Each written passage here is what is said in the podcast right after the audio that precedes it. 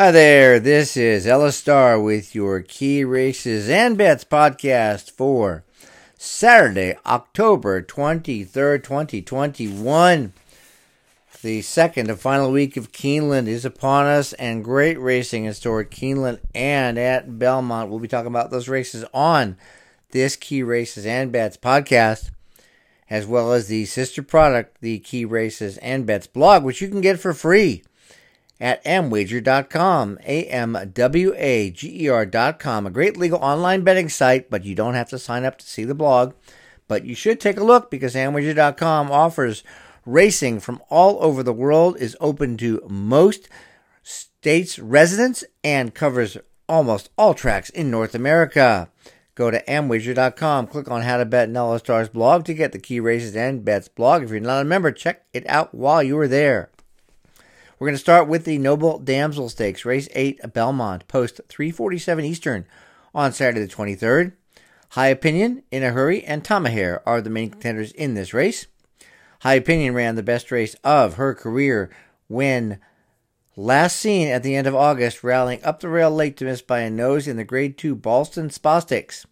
Moving down one notch to this Grade 3 Noble Damsel Stakes, Luis Saez stays aboard after being up for the first time and that last effort, if repeated here, wins as well as she ran that last race without Lasix, and many of these are going without Lasix after using it last out. Better still, High Opinion won at a similar one turn trip on the Belmont turf last October, and her strong half mile turf drill six days ago screams she's ready to run an A race. In a Hurry has run the best two races of her career in her most two recent starts. First, nose defeated at Saratoga, then a strong two and three quarter length win. Javier Castellano was up for the first time in victory and rides back, and the filly has superb tactical speed, so could take the lead from the start or could sit second or third and come home strongly. The only slight question is she's taking off Lasix for the first time since her maiden win in September 2019 in the second start of her career. Tamahere wired the field in the Violet Stakes at Monmouth last month, and she won the 2020 Grade 2 Sands Point Stakes on this course last October. In between, she lost five in a row, but her best, besides the Violet, came when beaten just three quarters of a length of the Ballston Spa, where, after leading from the start, Tom Tamahere was passed very late by three horses, including High Opinion. She won the Sands Point after sitting back in seventh of eight early, so she has the ability to come home strongly, which may be the better tactic here if in a hurry goes for the lead from the rail. In the Noble Damsel, race 8 Belmont, Saturday, October 23rd, post 347 Eastern. Win bet, high opinion, 2 to 1 or more. I would consider in a hurry for a win bet at 5 or 2 or more. If both fillies are above minimum odds for making a win bet near post time, they could be bet using a Dutching tool, like the one which is free and easy to use at Amwager.com. A Dutching tool helps you get a mathematical edge and lets you set the amount you want to bet or the amount you want to win. And based on the odds, your bets are proportioned accordingly without any work on your behalf. Amwager has a great Dutching tool available among many other features. For the exacta, we're going to box High Opinion in a Hurry and Tamahere. Then we're going to play three daily doubles here. Daily double one, High Opinion in a Hurry and Tamahere in race eight. In race nine, Sifting Sands, Never Surprised, and Soldier Rising. Second double, just High Opinion in race eight. Sifting, Sands, Never Surprised, and Soldier Rising in race nine. Last one is going to be race eight, High Opinion in a Hurry and Tamahere. And in race 9, just Soldier Rising. This keys on the two top picks for extra bets.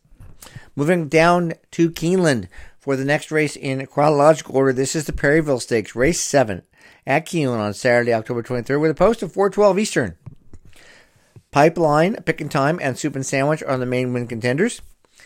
He's my Honey Badger, and One Way Magic can be considered for second on exacta tickets. Pipeline gets preference among three win contenders in the seven furlong stakes for three year olds only. His first two starts, one on dirt, the other on turf, were just so so. But the light bulb went on in career start number three with the addition of blinkers as he missed by a head after leading late and then cutting back from nine furlongs to the seven furlong trip. Last time out at Saratoga, Pipeline won convincingly by three lengths from just off the pace. And if Chad Brown thinks he fits here, I can't argue, particularly as his last two Equibase speed figures, 104 and 99, are as good as any horse in the field. The runner up from his last race came back to run a big second again, and the third horse improved to win. John Velazquez rides back, and Pipeline put in two works at Keeneland, and everything looks right. Picking time is tied with Boca Boy for four wins, most in the field. His his coming in 11 races, Boca Boy the same, as well as Irish Unity and Cool Quest, all appear to be neat lead types.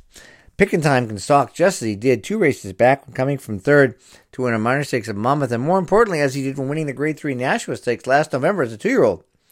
In his most recent start in the tougher Grade 2 Gallant Bob, Picking Time was not disgraced one bit when second to top sprinter Jackie's Warrior, who's headed to the Breeders' Cup.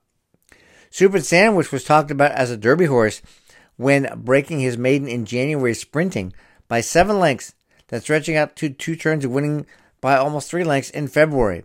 Even after a runner up in the Florida Derby, he was on the way to big things, but after a 19th place finish in the Kentucky Derby, Soup and Sandwich was given five months off. With a solid set of morning drills, including a best of 99 for furlong workout last month, Soup and Sandwich fits perfectly here as his debut win came at six and a half furlongs and trainer Mark Casse wins with an above average 20% of his starters with these types of layoffs. In the Perryville, race 7, Keeneland Post, 412 Eastern, Saturday, October 23rd. Pipeline's a win bet at 5 to 2. I will consider a win bet on picking time at 3 to 1 or more, and this is another race where a Dutching tool like the one free and Amwager really helps. We're likely to have two horses go to post at higher odds than the minimum, but not the same odds, so this tool helps us gain a mathematical edge when wagering on more than a horse to win. For the exacta, soup and sandwich, picking time and pipeline over. Soup and sandwich, picking time, pipeline, he's my honey badger, and runway magic. Trifecta, soup and sandwich, picking time and pipeline over. Soup and sandwich, picking time, pipeline, he's my honey badger, and runway magic with the same five horses in third.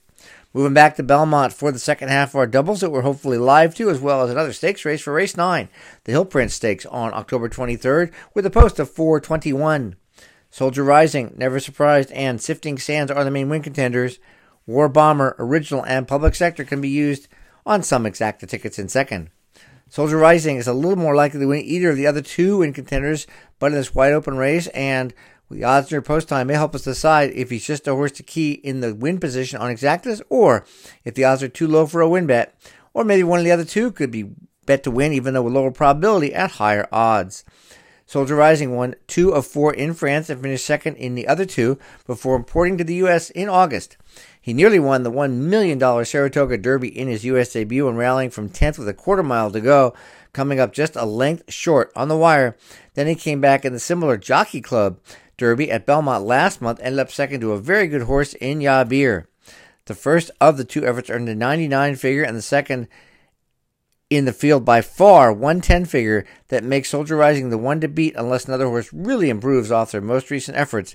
And I like the jockey James de Rosario, who wins a lot of races for trainer Christophe Clement on closers, just like Soldier Rising. Never Surprised possesses the same record now as Soldier Rising did when coming to the U.S. Has he been first or second two times each in four career starts. The last three have all been stakes, including second to public sector in the grade three Saranac last month, but that came off an eight month layoff. So I think Never Surprised could leapfrog over the horse which beat him in terms of improvement. Whether that's good enough to beat Soldier Rising is an entirely different matter. Sifting Sands is one of three for Chad Brown. I think the best of the trio based on his two wins in a row since coming back from a three month layoff in July. First came a First level allowance win at Saratoga with a 96 figure, then a career best effort with a 107 figure in the restricted better talk stakes, which isn't that far from Soldier Rising's 110. Manny Franco rode him beautifully both times. If he continues his pattern of improvement, Sifting Sands could be right there with Soldier Rising at the finish. In the Hill Prince, race 9 Belmont post 421 Eastern on Saturday 10 at 23. I like the win bet on Soldier Rising at 9 to 5 or more, and I would consider a second win bet on either Never Surprise or Sifting Sands, whichever goes to post at the highest odds, but at least 3 to 1 at post time. And again, this is where a Dutching tool really helps. If you're going to bet Soldier Rising, definitely make a bigger bet, but I think he'll be lower odds. So the Dutching tool does that for you if you're also betting Never Surprised or Sifting Sands. For the exacta, Soldier Rising over, War Bomber, Original, Sifting, Sands, Public Sector, and Never Surprised. They will play a second exacta of Soldier Rising, Never Surprised, and Sifting Sands over Soldier Rising, Never Surprised, and Sifting Sands, plus War Bomber and Original. For the trifecta, I'm going to play Soldier Rising on top in the win position over War Bomber, Original, Sifting Sands, Public Sector, and Never Surprised in both second and third positions.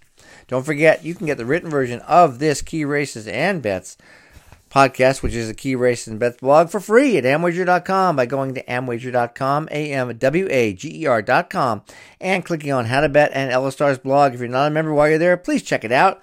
It's open to residents of most states, covers most tracks in North America and all over the world, and offers some great perks for the better. Thanks a lot for listening, and we'll talk to you next week.